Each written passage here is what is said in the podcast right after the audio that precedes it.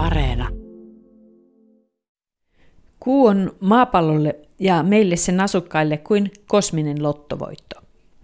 Ilman kuuta maapallolla ei olisi nykyisen kaltaista elämää. Näin väittää geologi, geokemian dosentti yliintendentti Arto Luttinen Helsingin yliopistosta luomuksesta. Hän johdattaa meidät kuukiertolaisemme tarinaan ja samalla maan tarinaan tässä tiedeykkösessä. Maapallon kehitystä niin kuin ei voi ajatella ilman kuuta oikeastaan. Maapallon kehitys planeettana ja sitten sitä kautta niin kuin elämän ilmaantuminen ja kehittyminen tänne, niin, niin olisi tyystin toisenlaisia, jos kuuta ei olisi olemassa. Tulee sellainen kokonaisolemus siitä, vaikutelma siitä, että, että nimenomaan, että tämä kuu ja maa on tämmöinen planeettapari, jotka niin kuin muodostaa semmoisen kokonaisuuden, jota ilman niin kuin asiaa ei oikeastaan voi, ei voi tarkastella oikeastaan maapallon elämän kehitystä tai maapallon kehitystäkään. Että niiden taival nivoutuu, onko tämä aviopari, jotka on sitten hirveän monella tavalla sitten arki, arkirutiinit niin kuin nivoutunut yksin. Maapallo sai seuralaisensa yli neljä miljardia vuotta sitten. Niinpä kuu on vaikuttanut maapallon olosuhteisiin koko sen ajan, mitä täällä on ollut elämää. Itse asiassa olosuhteet elämän synnylle olisivat olleet hyvin erilaiset, ehkäpä jopa mahdottomat ilman kuuta. Kuun ansiosta maapallolla on voimakas magneettikenttä, mikä estää kosmisen säteilyn pääsyä maan pinnalle. Koska kosminen säteily vaurioittaa soluja ja pilkkoo perimäämme, voi sanoa, että DNAhan kirjoitettu elämänkoodi on paremmin suojattu kuun ansiosta. Kuu myös vakauttaa maapallon kieppumista sen kiertäessä auringon ympäri. Ilman kuuta maa ei olisi kuin vakaa hyrrä, vaan akselinsa suhteen vaappuva pallo, jolloin täällä vaihtelisi hyvin kylmät ja hyvin kuumat jaksot. Tämäkin olisi elämälle tuhoisaa. Maapallolle ja meille kävi siis hyvä säkä, kun saimme kuun. Näitä seikkoja pysähdymme pohtimaan tässä tiedeykkösessä. Minä olen Pirjo Koskinen. Tervetuloa mukaan.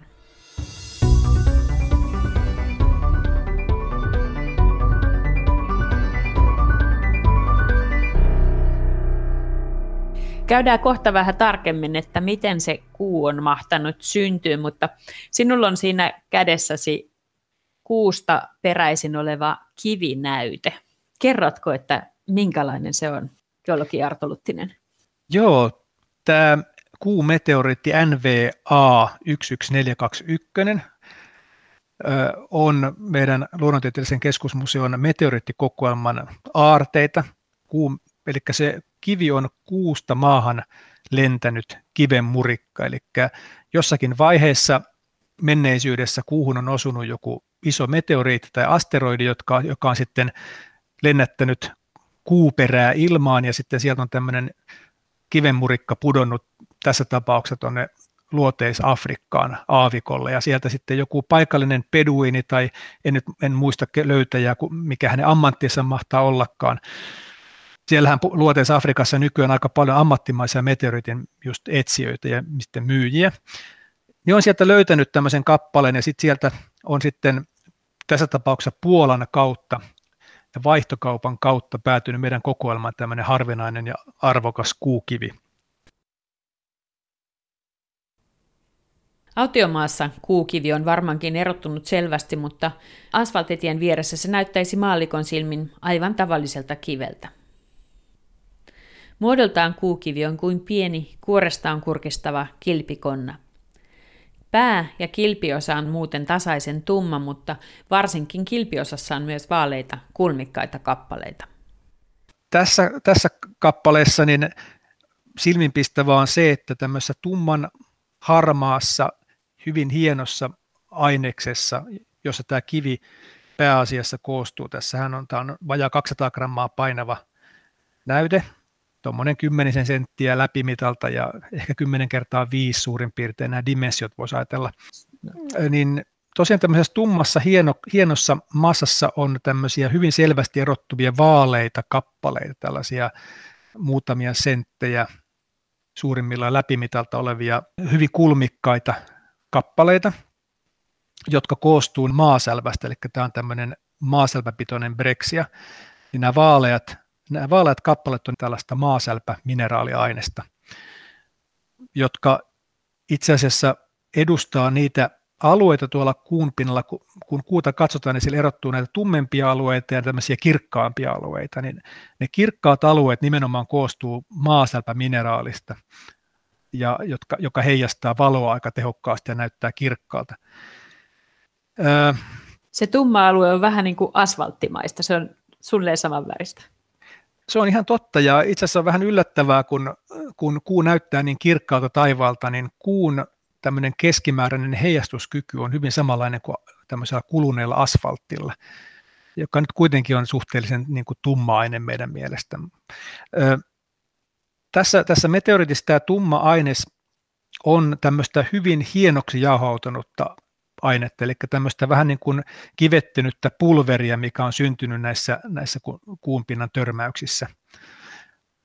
Toisinaan tämän tyyppisissä meteoriiteissa on sitten semmoisia myös semmoisia tummia kappaleita, jotka erottuu siitä hienosta materiaalista. Nämä tummat kappaleet on basalttista laavakiveä. Ja, ja jos taas ajatellaan, miltä kuu näyttää tuolla taivaalla, niin sitten siellä on näitä tummia niin sanottuja meriä.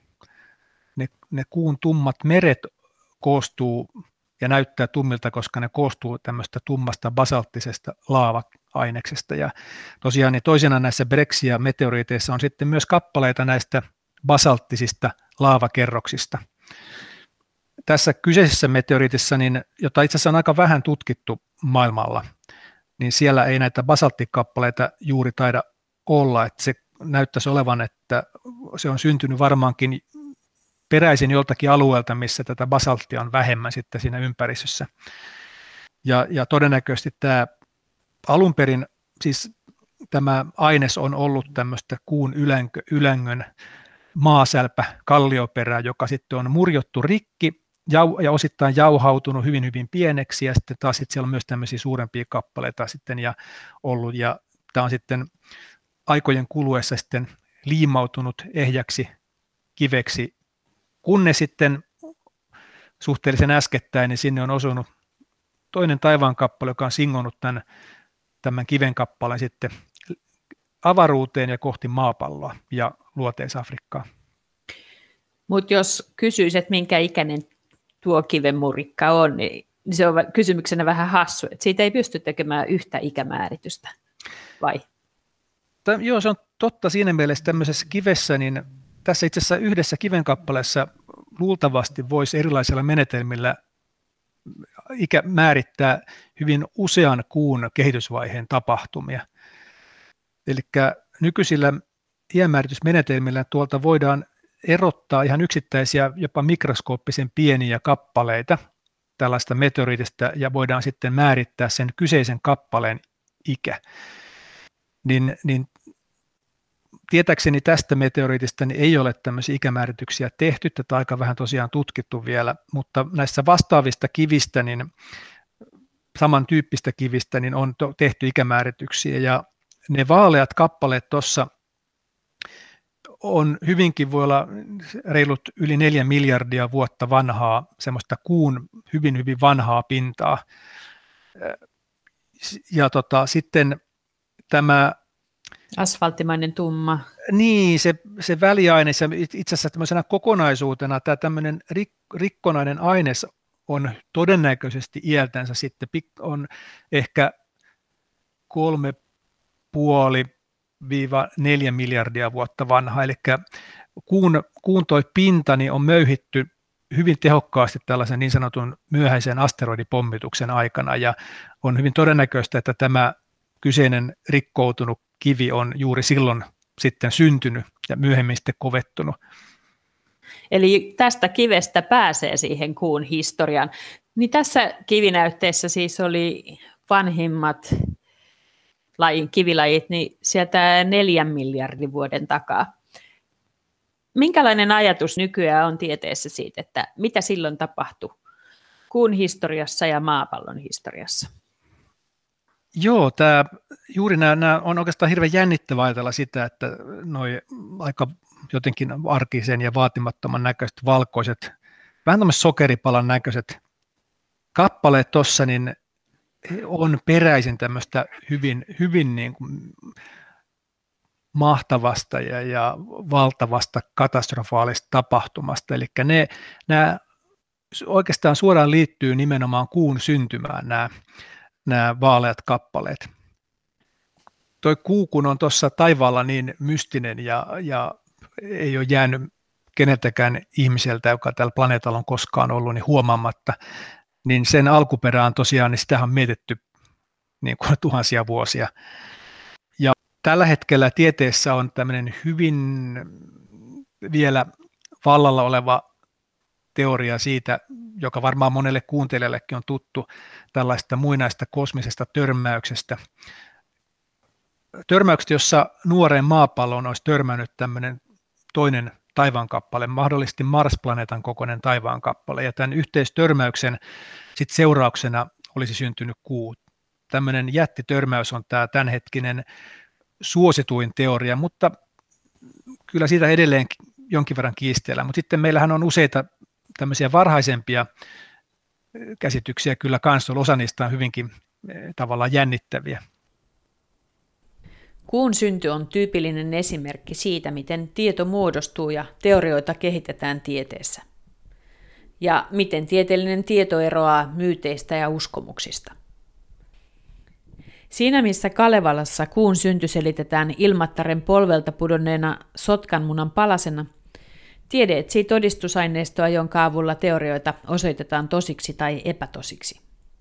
Silloinkin puhutaan yleensä todennäköisyyksistä – Toisaalta jotkut teoriat ovat niin tosia kuin vain voi olla. Esimerkiksi se tiedetään varmaksi, että maa kiertää aurinkoa eikä toisinpäin. Kuun syntyteoria sen sijaan ei ole vielä yhtä varma, vaikka vahvaa todistusaineistoa jättitörmäisteorian puolesta löytyykin jo. Sitä ennen on kehitetty nyt jo hylättyjä, mutta tieteen historiallisesti jännittäviä teorioita. No yksi vanhimmista, ellei vanhin ajatus on, on sellainen, joka siis juontaa jo 1800-luvun lopulle. Malli on sellainen, että kun maapallo syntyi, siis tämmöinen ajatus siitä, että planeetat syntyy tämmöistä pölypilvestä kieppumalla ja kasantumalla, tähän on varsin vanha ajatus sinänsä.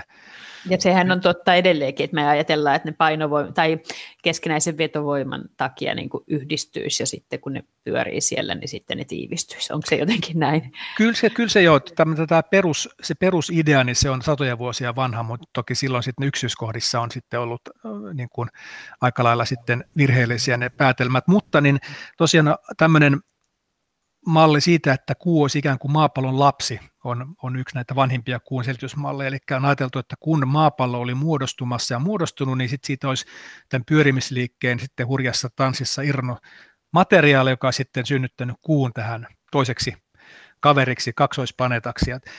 sinänsä ihan hauskaa, että tämän ajatuksen on esittänyt Charles Darwinin poika George Darwin, niin tota, musta sinänsä ihan hauska, ja hauska tota, kerrat, myös tieteen historiasta kertoo, kuinka ehkä menneenä vuosisatoina niin tämmöinen tutkijaurakin on hyvin vahvasti niin kuin periytynyt vähän isältä pojalle tavallaan, ja nykypäivänä on sitten tietysti erilainen tilanne. Ja se olisi tietenkin ihan hienoa, jos hän olisi sitten kehittänyt Charlesin poika George Darwin, olisi kehittänyt sitten kuusta oman teoriansa. Olisihan si- silläkin päässyt kyllä, kyllä, tieteen historiaan siinä oli vielä sellainen jännittävä ajatus siitä, että tuo tyyni valtameri olisi oikeastaan tämän kuroutumisen arpi maapallolla, joka sinänsä niin kuin on jotenkin ymmärrettävä, että tämmöinen ajatus saattaisi tulla. Myöhemmin, kun tämä, tämä teoria vielä oli enemmän voimissaan, niin ajateltiin, että tämä kuun syntymä olisi voinut sitten aiheuttaa myös näiden mannerten liikunnot, mikä sitten juuri silloin sata vuotta sitten tavallaan oli tämmöistä aika uutta ja jännittävää, kun ymmärrettiin, että mantereet on tainnut jollain tavalla liikkua joskus. Että tässä on tämmöinen hyvin, hyvin niin kuin suuren mittakaavan kysymyksiä silloinkin tähän kuun syntymään liitettiin. Ja sitten silloin ajateltiin, että siellä olisi ollut kaksi tämmöistä tihentymää, että maapallo olisi syntynyt jostain isommasta tihentymästä siinä villissä tanssissa, pyörimisessä, ja, ja sitten olisi ollut ehkä tämmöinen pienempi tihentymä, mikä olisi sitten keskittynyt kuuksi, ja, ja se olisi... No, no tavallaan itse asiassa tässä niin tässä mallissa oli se, että se oikeastaan niin kuin ikään kuin menee niin, että maapallo syntyisi ensin ja siitä, siitä sitten erkanisi kuu. Mutta sitten tota, hyvin, hyvin samankaltainen on tosiaan tuo malli, missä olisi tämmöinen sisarusmalli tavalla, jossa sitten syntyisi yhtä aikaa isompi ja pienempi planeetta. Nämä, nämä molemmat, molemmat mallit ainakin tässä muodossa niin on sitten osoittautunut virheellisiksi. Ne voidaan aika, aika selvästi ja hyvin varmastikin todeta, että ne eivät selitä kuun ja maapallon koostumuksellisia ominaisuuksia, mutta myöskään sit sitä tätä, tämän kuu-maa-parin massan ja, ja liikkeen fysikaalisia ominaisuuksia. Sitten kolmantena tämmöisenä mallina, joka on, ei ole nyt tällä hetkellä ollut niin vahva, tämmöinen aikaisempi malli on sitä, että maapallo olisi jossakin vaiheessa kaapannut ikään kuin napannut tuolta avaruudesta tämmöisen kiertolaisen, eli kuu olisi syntynyt jossakin muualla ja sitten se olisi liikkunut lähelle maapalloa ja jäänyt maapallon vetovoiman ansiosta kiertämään sitten tähän maapallon ympärille. Mutta tämäkin, tämäkin tämmöinen kaappausmalli, ottolapsimalli, mikä, mikä tämän sitten olisikaan, niin, niin ei pysty selittämään sitten kuun ja maan tiettyjä ominaispiirteitä. Ja nyt on sitten kaikkein vallitsevin ajatus tämä jättitörmäys, joka on ollut 70-luvulta lähtien. Niin kun, onko se ollut vallitseva silloin vai, vai kehitettiinkö se sitten silloin 70-luvulla? Mun käsittääkseni tosiaan 70-luvun puolivälissä tämä, tämä malli oikeastaan lanseerattiin ja, ja, silloin, ja se on niin voimistunut ja tullut suositummaksi tässä vuosikymmenien saatossa. Että aika, aika lailla kaikki niin kuin uudet tiedot, mitä on sitten menetelmien kehittyessä saatu, niin tuntunut sopivan tähän malliin. Kyllä siellä vieläkin sellaista pientä, pientä niin kuin päänraavittavaa on. Että tota, tässä on ehkä, jos sanois, niin tässä on tämmöinen muutama selkeä todistekappale, mitkä nyt sitten nimenomaan tukee tätä, tätä törmäysmallia ja ei näitä muita aikaisempia malleja. Eli mitkä ne on ne keskeiset asiat, miksi tämä on nyt uskottavin malli, tämä jättitörmäysmalli? Tämä törmäysmalli itse asiassa lähti liikkeelle sitä kautta, tämmöisen niin kuin fysikaalisen mallintamisen kautta. Eli se oli tämmöinen teoreettinen laskelma ja tietokonelaskelma siitä, että kuinka niin kuin taivaankappaleet syntyy ja, ja miten ne käyttäytyy ja kuinka ja tavallaan se näiden mallien tarkoituksena on nimenomaan selittää tämmöinen maan ja kuun systeemin kaltainen ää, kaksoisplaneettasysteemi, jotka, joilla on tietyt massat ja, ja tietyllä tavalla ne kiertävät toisiansa ja sitten niin kun nämä mallintajat silloin 70-luvulla havaitsivat teorioiden valossa, että oli oletettava, että kun tota, kun niin kuin tämmöinen kaasupölypilvi kiertää tämmöistä syttyvää aurinkoa, niin sitten tämmöinen törmäys olisi hyvin todennäköinen tapahtuma. Jotenkin, jotenkin näin se meni. Itse tämä mun oma, oma niin kuin tieteinen fokus ei ole tämmöisessä fysi, fysi, fysikaalisessa mallintamisessa, vaan mun oma tietälläni on kemia ja tarkemmin tämmöinen geokemia tai kosmokemia ja, ja tota, oikeastaan nämä, nyt sitten nämä muut todisteet, jotka on niin kuin kasaantunut tässä vuosien varrella, niin liittyy paljon nimenomaan kuun ja maan alkuaineen isotooppikoostumukseen. Ja, ö, sieltä voisi nostaa ehkä kaksi tällaista erityisesti vahvaa ilmiötä, eli nyt kun meillä on kerääntynyt tänne maapallolle jo aika kattava aineisto erilaisia meteoriitteja, ja on jopa haettu kuusta näytteitä, ja meillä on Marsista peräisin olevia meteoriitteja, ja joilta tosiaan monelta taivaankappaleelta, niin äh, happi on kivissä, kiviplaneetoissa niin kaikista yleisin alkuaine käytännössä. Eli valtaosa tästä kallioperästä meidän jalkojenkin alla niin koostuu hapesta, mitä on usein ehkä niin kuin vähän hassu ajatella. Joo, on se ja, hyvin yllättävää, että vaikka Marsista ja Kuusta, niin happi olisi keskeisessä roolissa sitten näiden kivilajien määrittämisessä tai isotooppien määrittämisessä. Niissä Kyllä, kivissä. joo, nimenomaan, että tota, on havaittu, että eri taivaankappaleilla niin nämä hapen eri painoiset isotoopit, eli hapella on kolme tämmöistä stabiilia, pysyvää, eri painoista olomuotoa, joilla on siis, jotka poikkeaa massaltansa toisistansa, niin näiden eri painoisten happiatomien suhteet eroaa eri taivaankappaleille. Eli voidaan hyvin, hyvin selvästi nähdä, että kivet, jotka on peräisin Marsista, niin erottuu happi isotooppien puolesta maapallon kivistä. Ja käytännössä kaikki, kaikki taivaankappaleet poikkeaa maapallon happisotooppikoostumuksesta, mutta niin yllättäen tai, tai no yllättäen yllättäen niin kuun happisotoopit ovat juuri samanlaiset kuin maapallon happisotoopit. Niin, Joo, kyllä jotenkin todella sellaista melkein sympaattista, että jaa, näinkö tämä nyt sitten meni? Kyllä, niin kuin, että ikään kuin tässä on semmoinen sama geeniperimä ikään kuin meillä, meillä että ollaan tämmöinen kyllä intiimisti jotenkin yhdessä. Ja tämä nimenomaan tämä happisotooppien samanlaisuus hyvin tehokkaasti poissulkee semmoisen ajatuksen, että maapallo olisi kaapannut kuun, että kuu olisi syntynyt jossakin toisaalla ja sitten päätynyt maapallon kiertolaiseksi. Eli tämä poissulkee tämmöisen kaappausmallin, mutta sopii hyvin tämmöiseen katastrofaaliseen törmäysmalliin.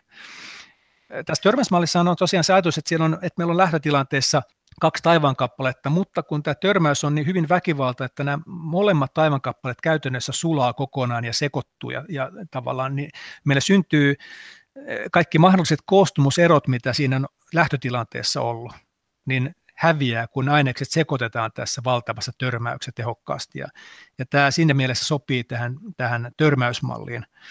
Eli jos kuu olisi syntynyt jossain muualla, niin kuin vaikka Mars on syntynyt muualla, niin siinä on se happi-isotooppisuhde ihan erilainen. Mutta sitten kun tämä on, niin kuin ajatellaan nyt, että on samaa reaktiot, samaa törmäystä, niin niille, niillä on sitten jaetut samanlaiset Ky- kyllä joo, että tämä sinänsä tämä happisotooppi-olemus, tähän sitten taas sopisi kyllä semmoiseen yhtaikaan syntymiseen, että olisi voinut syntyä niin kuin samaan aikaan vierekkäin samoissa olosuhteissa. Mutta niin sitten taas tämä toinen tämmöinen hyvin vahva argumentti tämmöisen törmäysmallin on se, että muilla kiviplaneetoilla, esimerkiksi Mars-planeetalla, niin sen Mars-planeetan keskitiheys on huomattavasti pienempi kuin maapallolla – Eli Mars-planeetan keskitiheys on hyvin samankaltainen kuin tavallisilla meteoriiteilla, eli, eli ajatellaan, että Marsin ja meteoriittien tiheys on tämmöinen normaali aurinkokunnan kiviplaneetan tiheys, joka on niin kuin noin neljä kilogrammaa per litra sitä luokkaa, eli noin neljä kertaa vettä painavampaa. Mutta maapallon keskitiheys on yli 5 kilogrammaa per litra, eli huomattavan paljon suurempi kun taas kuun keskitiheys on huomattavasti pienempi kuin keskimääräisillä kiviplaneetoilla. Ja nyt tämä törmäysmallin yhtenä tämmöisenä vahvuutena on se, että sen mukaan niin tässä törmäystilanteessa niin näiden kahden törmäävän taivaankappaleen ne rautaytimet siirtyi voimakkaasti isommalle taivaankappaleen, eli maapallolle. Eli maapallolla on kokoonsa nähden liian suuri sydän ikään kuin. Ja tämä rautasydän, suuri rautasydän, aiheuttaa juuri tämän suuren, suuren tiheyden sitten. Ja kuulla taas vastaavasti liian pieni rautasydän. Nimenomaan, että kuun tihe, tämä, nimenomaan tämä tiheyksien poikkeama tästä oletetusta normaalista tiheydestä niin, ja, ja maapallon suuren ytimen tai su, suuri ydin on näitä vahvoja tekijöitä, mitkä taas puolestansa ne ei sovi tälle yhtäaikaiselle muodostumiselle. Eli jos ne olisi muodostunut nämä taivankappaleet yhtä aikaa meteoriittiaineksesta vierekkäin, niille pitäisi molemmilla olla normaali tiheys käytännössä sitten. Ja tässähän tosiaan nyt sitten tulee esille nimenomaan tämä, että tämän kuun ö, syntytapahtuma antoi maapallolle siis tämmöisen hyvin suuren rautaisen sydämen, joka taas johtaa siihen magneettikenttään. Eli ilman tämmöistä törmäystä maapallon ydin olisi paljon pienempi ja meidän magneettikenttä olisi paljon heikompi ja, ja tota, olosuhteet maapallolla olisi nykyistä paljon ankeammat.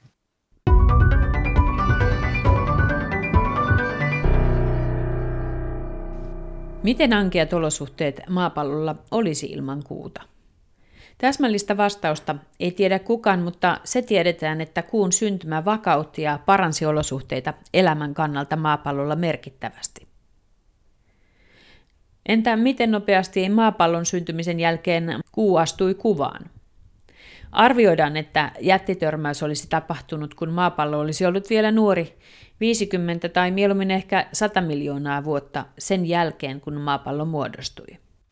Voi olla, että tällä planeetalla olisi elämää ja voi olla, että se olisi jotenkin ajattelevaa elämää, tiedostavaa elämää, mutta jotenkin pidän sitä kyllä hyvin niin kuin epätodennäköisenä, että tämmöistä rikasta biosfääriä olisi kehittynyt, jos ei meillä olisi tämmöinen hirveän hyvä tuuri käynyt tuolla menneisyydessä, tai ei, ei meillä niinkään, mutta, tota, mutta maapallolla. Et siinä on niin, sen kurottaa tuon kuun synnyn ja, ja sitten sen olemassaolon lonkerot, ja nämä, ne kurottaa niin, kuin niin moneen asiaan tässä maapallossa, mitkä on edullisia ja hyviä tämmöiselle elämälle, jota me, joka me, on meille tuttua.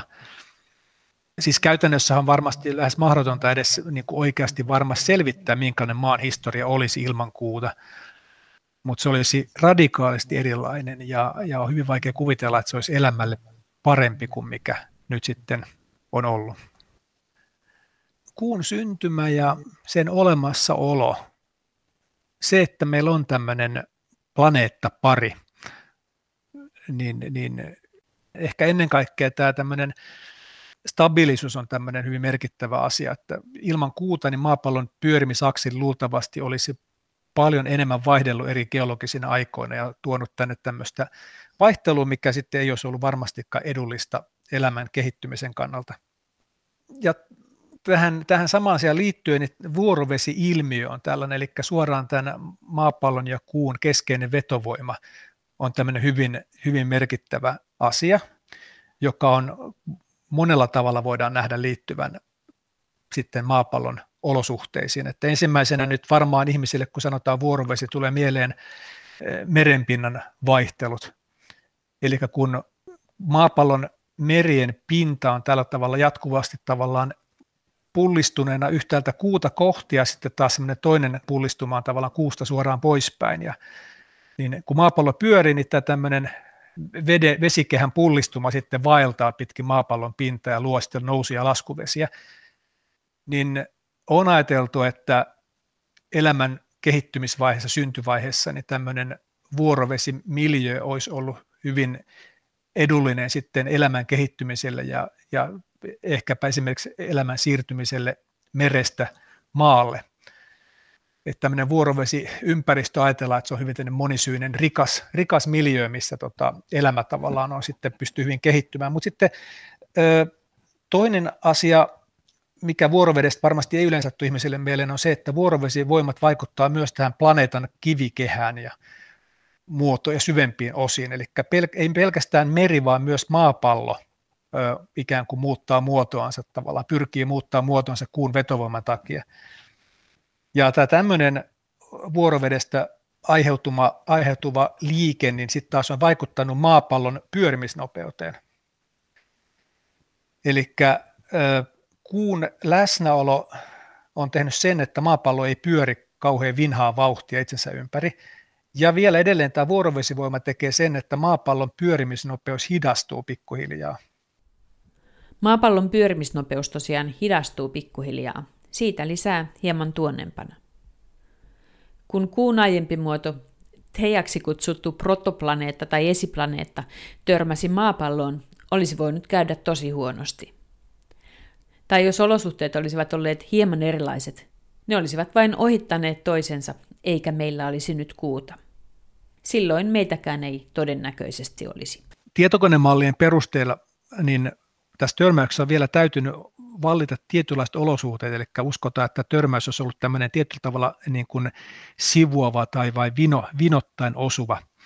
Ja tämä on sikäli jännittävää, että, että siis se, että tämmöinen vino-osuma synnyttää tällaisen planeettaparin, kun me nyt havaitaan, niin, mutta taas suora osuma olisi tuhonnut molemmat taivaankappaleet lopullisesti, ja taas sitten tämmöinen vielä pienempi osuma tai ohimeneminen olisi jättänyt kanstan niin tapahtuman syntymättä, niin, niin tästä, tästä tulee mieleen, että on vaadittu tämmöinen kosminen lottovoitto, että kaksi sopivan kokoista taivankappaletta törmää toisinsa avaruuden äärettömyydessä juuri sopivalla hetkellä, sopivalla tavalla ne kohtaa. Niin kuin, kysehän on suurin piirtein sekunneista, että tämä törmäys on voinut tapahtua oikealla tavalla. ja sitten tämän törmäyksen lopputuloksena sitten tavallaan meillä oikeastaan monellakin tavalla, että tämä planeetta on ollut näin, näin hyvä paikka asua. Sitten kun, jos miettii sitä kuun vaikutusta maapallon pyörimisliikkeeseen tai rataliikkeeseen, niin tuommoinen törmäys tietenkin vaikuttaa omalla voimallaan ja sitten ei ole ilmeisesti mitään vastavoimaa, mikä palauttaisi, vaan että se, se voiman vaikutus pysyy siellä koko aika ja edelleen 4,6 miljardia vuotta myöhemmin, niin maapallo pyörii eri tavalla kuin että jos tätä törmäystä ei olisi tapahtunut. Joo, kyllä, kyllä epäilemättä, niin jos maapallo olisi yksinään tässä syntynyt ja kehittynyt, niin maapallon liike, pyöriminen itsensä ympäri ja sitten pyöriminen auringon ympäri olisi erilaista kuin nykyisin. Ja muun muassa on ajateltu, että tämä just tämä maapallon pyörimisakseli luultavasti olisi aikojen kuluessa hyvinkin paljon voinut vaihdella ja kääntyillä, ja, ja maapallon pyöriminen olisi nopeampaa kuin nykyään, eli meillä olisi kaiken puolin tämmöinen paljon levottomampi ja tota, epästabiilimpi planeetan pinta, jossa ilman ja veden virtaukset voisi olla paljon nykyistä voimakkaampia ja kaoottisempia. Ja tosiaan ehkä jopa niin tämmöinen pyörimisliikkeen vaihtelut olisi, olisi saattanut olla siinä määrinkin nopeita, että ne olisi aiheuttanut huomattavaa painetta elämän kehittymiselle, että olisi ehkä ikään kuin ilmastovyöhykkeet, systeemit muuttuneet sitten siinä määrin nopeastikin, että elämän olisi ollut vaikeaa sitten pysyä siinä tahdissa mukana mahdollisesti. Niin on esitetty, että sitten olisi aika hurjia jääkausia ja toisaalta sitten hyvinkin kuumia vaiheita ja, ja tällaista poukkoiluuhan elämän on vaikea sopeutua. Joo, kyllä mä sanoisin, että nimenomaan tämä kuun aiheuttama tämmöinen stabilisuus, tasaisuus on varmasti elämälle myönteinen ja on vaikea keksiä oikeastaan mitään semmoista asiaa, joka olisi paremmin, jos meillä ei olisi tuota kuuta tässä vieressä. Elämän rytmihän tietenkin muodostuu päivän ja yön, valosuuden ja pimeän niin kuin mukaan. Niin jos meille ei olisi ollut tätä, jos maapallolle ei olisi tapahtunut tätä kuun törmäystä, niin maapallon pyörimisaika itsensä ympäri, niin se olisi hirveän paljon lyhyempi, eikö niin, geologi Arto Luttinen? Mä en osaa tarkkaan sanoa sitä, että minkälainen maapallon pyörimisnopeus olisi, jos kuu ei olisi olemassa, mutta toka se nyt, mikä voidaan havaita tosiaan on tämä, että kuun olemassa on seurauksena se pikkuhiljaa hidastuu ja kuu, kuu hidastaa tämä vuorovesivoima, vetovoima vaikutus, mikä kuulee maallaan toisensa nähden, että tämä aiheuttaa tätä hidastumista pikkuhiljaa. Tiedetäänkö, että miten paljon? No se tällä hetkellä niin se on sitä luokkaa, että noin 15 sekuntia miljoonassa vuodessa, eli, eli hyvin, hyvin heikkohan se on. Mutta toki eikä ole ihan täysin selvää, että onko tämä hidastuminen niin kuin ollut geologisen aikoina yhtä voimakasta, nopeampaa vai hitaampaa. Niin mä olin laskevina, että jos se olisi aina se yhtä suuri se hidastuminen eli 15 sekuntia miljoonas vuodessa. No jos mä laskin oikein, niin maapallo olisi pyörinyt neljässä piste, neljäs tunnissa noin 40 minuutissa itsensä ympäri. Eli vuorokausi olisi alle viisi tuntia. Ja sehän olisi ihan valtava, valtavan erilainen elämä, mikä olisi niin kuin sitten muodostunut sen viiden tunnin vuorokauden mukaan. Mä en mitään kovin luettavia lukuja itse uskalla niin kuin sanoa. Tuolla tavalla voi niin kuin tästä nykyistä nopeudesta tehdä laskelmia menneisyyteen päin. Et joka tapauksessa niin tämä maa, vaikutus varmasti olisi huomattava. Et tota, olen törmännyt sellaisiin tutkimuksiin, missä olisi niin kuin, joiden mukaan niin voisi ajatella, että tämä efekti olisi enemmänkin kiihtymään päin kuin hidastumassa. Eli ehkä menneinä aikoina niin tämä maapallon ja kuun loittoeneminen toistansa, joka on nykyään tosiaan noin 4 senttiä vuodessa, niin olisi ollut hitaampaa ehkä menneisyydessä, olisi tosiaan kiihtymään päin. Et jos ajatellaan, että jos vaikkapa tämä maan ja kuun välimatka, tota, se, se muutos, niin voidaan laskea, että, että maapallon nuoruudessa silloin asteroidipommituksen aikana, niin kuu olisi ollut mahdollisesti puolta lähempänä kuin mitä, mitä nykyisin, mutta tämä on hyvin tämmöinen kyllä karkea, karkea arvio ja voi olla hyvinkin virheellinen, mutta joka tapauksessa niin me puhutaan kyllä tämmöistä hyvin huomattavista muutoksista. Oli ne sitten, tarkemmin ottaen sitten, ää, niin kuin, mitä ne sitten olikaan. Nämähän liittyy toisiinsa tosiaan tämä, tämä että tämän maapallon pyörimisen hidastuminen aiheuttaa sen, että kuu loittonee meistä. Että on nyt tämmöisiä aika tuoreita tutkimuksia, missä on ajateltu, että tämä kuun aiheuttama vuorovesivoima on itse asiassa niin kuin ylläpitänyt ja vahvistanut maapallon magneettikenttää, eli sen vuorovesivoimat vaikuttaisi tuolla maan ytimessä asti. Kun meri, meillä merenpinta niin kuin reagoi suorastaan metritolkulla, niin kallioperäkin kokee sen vetovoiman ja kallioperäkin liikkuu.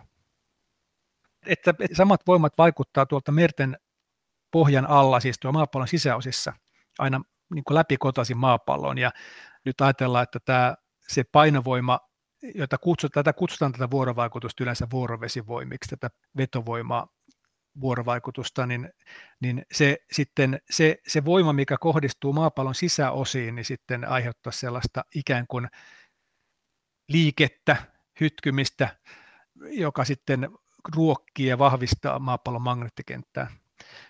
Ja tämä liike, jonka sitten vuorovesivoimiset siellä saisi aikaan, niin ruokkisi tätä sulan rautaytimen konvektiota ja sillä tavalla vahvistaisi, voimistaisi magneettikenttää.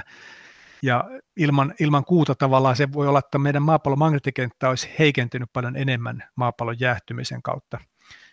Siis sinä saattelet kyse sitä, että kun maapalloa niin hytkytetään, ja. niin kitka, kitka tavallaan tuo lämpöä siellä ja aiheuttaa tämmöistä, niin kuin, jos sä rupeat, niin kuin, se vähän niin kuin ravistelee maapalloa. Ja on ajateltu, että tämä tämmöinen ylimääräinen energia, mikä sitten sinne tulee, niin sitten ruokkisi tätä sulan rautaytimen kiertoliikettä, joka aiheuttaa sitten ja synnyttää magneettikentän. Tämä on kyllä hirveän mielenkiintoista, miten todella vaikeita ilmiöitä liittyy siihen maapallon syntyaikoihin ja siihen, että täällä voikin olla näin isoja vuorovaikutuksia kuun ja maapallon välillä, mitkä sitten on tehnyt tämän ystävällisemmäksi paikaksi elämälle.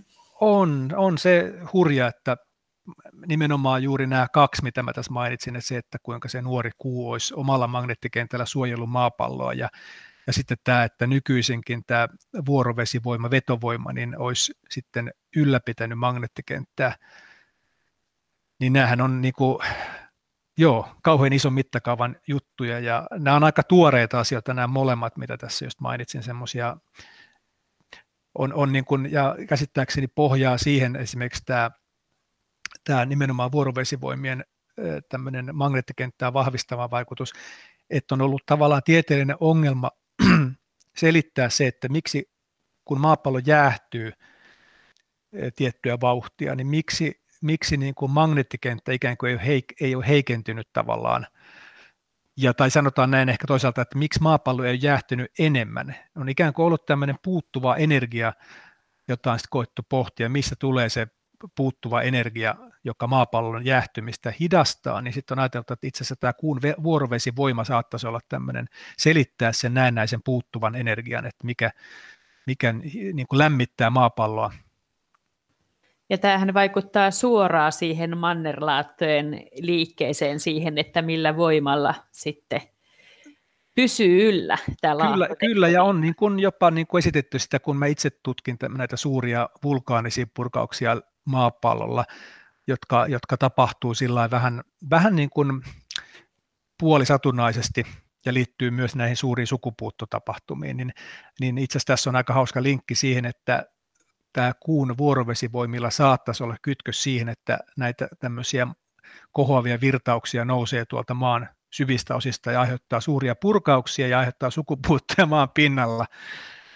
Et tota, hyvin hyvin niin kuin jännittävä, jännittävä on, että, että on viime vuosina ajateltu, että tämä kuun maahan kohdistama vuorovesivoima niin, niin tarjoaisi energiaa maapallon sisäosien liikkeelle myös jossakin määrin, siis ehkä hyvin pienen osan, tai siis hyvin pienen osan, mutta, mutta, mutta kun on yritetty ymmärtää maapallon sisäosien ö, toimintaa ja vaikka magneettikentän toimintaa ja, ja, ja sit sitä, että kuinka maapallo vuosimiljardien saatossa pikkuhiljaa jäähtyy, niin, niin on havaittu, että, että tuntuu, että jostakin pitäisi keksiä lisää energiaa, että maapallon pitäisi jäähtyä niin kuin nykyistä nopeammin. Ja tosiaan viime vuosina on ajateltu, että tämä kuu saattaisi tarjota tällaisen pienen lisälämmityksen sitten maapallolle ja sitä kautta sitten tietenkin vaikuttaa kaikkeen, vaikuttaa magneettikentän toimintaan, vaikuttaa vaipan virtauksiin, vulkanismiin ja, ja tätä kautta tämä jopa, jopa tosiaan tämä vuorovesivoima, joka sitten meriä heiluttelee, niin sitten myös maapallon sisäosia pikkasen nytkyttämällä sitten, niin sponsoroisi tavallaan ja tukisi tällaista dynaamisen planeetan niin kuin elinkelpoisuutta. Yksi mielenkiintoinen piirre kuussa on se, että sen kasvot on aina maapalloon päin, eli me nähdään kuusta aina se sama puoli. Mihin tämä liittyy? No toi myös liittyy tähän maapallon ja kuun väliseen vetovoimaan näihin vuorovesivoimiin, jotka, jotka sitten aiheuttaa, on aiheuttanut tämän maapallon pyörimisnopeuden muutoksen ja sitten kuun etäisyyden maasta, tämän välimatkamuutoksen, mutta myös tämän kuun oman pyörimisnopeuden tota, muutoksiin. Sen selittäminen menee yli mun ymmärrykseni tai mun, mun lukiofysiikan avulla. Mutta se on hyvin mielenkiintoinen piirre, että tuossahan on myös semmoinen, mikä tuohon liittyy, niin on myös tota se, että kuun kasvot on ihan erinäköiset maapalloa kohti ja maapallosta poispäin. Eli se niin sanottu kuun pimeä puoli, joka siis sinänsä sehän on ihan hassu termi, koska sinne paistaa aurinko ihan yhtä lailla kuin tälle maanpuoleisellekin puolelle, mutta tämmöinen kuun, mikä se nyt sitten onkaan, etupuoli, mutta en sano, että se toinen olisi joku. Tämä takatukan puoli, niin, jos on kasvot ja niin tämä, takaraivo tai joku. Kyllä, niin tämä niin on, niin on kyllä hyvin dramaattinen ero siinä, että miltä kuu näyttää maasta katsottuna ja taas tuolta sieltä kuun toiselta puolta katsottuna. Ja tämä tämmöinen kaksijakoisuus niin hyvin todennäköisesti liittyy niihin aikoihin, kun kuu syntyi. Eli kun, kun kuu oli hyvin voimakkaasti sulassa tilassa ja sitten sen sieltä magmasta kohosi tällaista maasälpää sitten kuun pinnalle ja muodosti uutta kuorta, niin näinä aikoina niin on ajateltu, että, että ton, se kuun toinen puoli, joka on siellä takana, niin se sitten olisi muodostunut, siinä olisi muodostunut tämmöinen paksumpi kerrostuma näitä kelluvaa, tätä kelluvaa tavaraa, eli tämmöinen se, se kuori, mikä muodostui, olisi ollut, on, olisi ollut paksumpi, ja se nykypäivänäkin se kuun taimpi puoli on paljon paksumpi, se se kuori, siis kuun kuori siellä toisella puolella on paksumpi kuin lähellä tota, maa, maapallon puolella. Ja tämä selittää sen, että miksi tässä tänä, sillä puolella kuuta, joka kohtaa maan, niin me voidaan nähdä näitä suuria meriä. Eli kun se voimakas myöhäinen asteroidipommitus sitten moukaroi kuuta, niin vain tällä maanpuoleisella puolella niin sitten tämä, nämä osumat laukasi tämmöistä voimakasta basalttivulkanismia, joka täytti, siis se basaltti, ne, basaltti, ne, ne suuret kraatterit, jotka syntyi siinä pommituksessa, niin täyttyi myöhemmin sitten basalttisilla laavavirtauksilla. Ja näin nämä kuun meret syntyivät. Mutta sillä toisella puolella kuun takana, niin nämä suuret törmäykset ei sitten johtanut tämmöiseen basalttimagmojen kohoamiseen ja ei syntynyt tämmöisiä basalttialtaita, jotka näkyisi tummina merinä, vaan siellä niin se, se tämmöinen paksu maaselvästä koostuva kuori, vaan möyhentyy ja sinne näitä kraatereita syntyy sitten. Ja, ja tosiaan tässä nyt sitten menisin unohtaa mainitakin, että tosiaan tämä, nämä basaltit, ne laavat, jotka kohosi näihin suuriin kraattereihin, niin on haudannut lukuisen määrän näitä pienempiä kraattereita allensa sieltä, eli sen takia ne niin kuin näyttää niin semmoista tasaisilta ja, ja, ja niin kuin erilaisilta, koska se basalttinen magma on haudannut sinne paljon tavaraa allensa. Sen sijaan tuolla kuun takana niin kaikki se törmäyskraatterien kirjavuus on, on säilynyt paljon paremmin ja sen takia se näyttää niin erilaiselta. Niin, olet vähän semmoinen romanttinen geologi ja tykkäät fiilistellä siitä, että, sitä, että miten vaikka jotkut muinaiset eliöt on kuun vaikka nähnyt tai millaisia olosuhteita maapallolla on aikaisemmin ollut tai miltä kuu näyttänyt avaruudessa. Mitä, mitä sä ajattelet siitä, että miten ne aikaisemmat silmälliset otukset olisi katsonut kuuta? Kun mä katson kuuta tuolla taivaalla, niin, niin mä aika usein päädyn ajattelemaan kyllä syntyjä syviä. Ja yksi sellainen, yksi sellainen ominaisuus, mitä mä usein pohdin, on tämä, nimenomaan tämän kuun pinnan valtava ikä.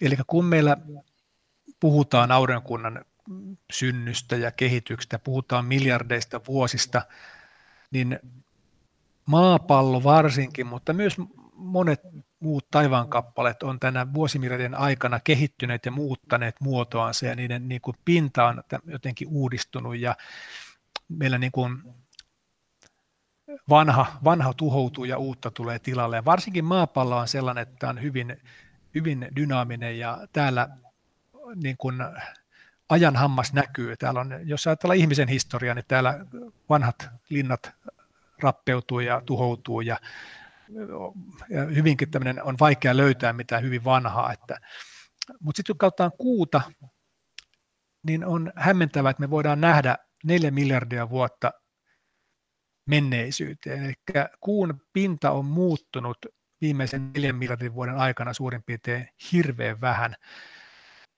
Eli me, se, että me voidaan nähdä tämmöinen lähes täysin säilynyt maailma, maisema aurinkunnan nuoruudesta tuossa ihan meidän lähellä. Kiikarilla voidaan tutkia sitä ja niin kuin silmillä vaeltaa siellä vuorilla ja niissä laaksoissa jotenkin, se on musta jotenkin hämmentävää ja hienoa ja, ja on jännä ajatella, että meidän esi-isät, kun on katsoneet savannilla tota mystistä valopalloa, niin ne on nähneet sen ihan saman näyn kuin me. Ja sitten kun mennään eteenpäin, niin dinosaurukset aikoinaan tai jopa trilobiit, kun noissa rantavedessä lilluneet, niin ovat niin kuin olleet sen saman kuun valossa, jota me katsotaan. Niin se, että me jotain tuossa noin niin kuin lähellä ja noin konkreettisena jotain niin vanhaa, niin vanha niin kuin maailma tuossa, käsittämättömän vanha, niin, niin, niin se jotenkin musta mahtavaa ja hämmentävää.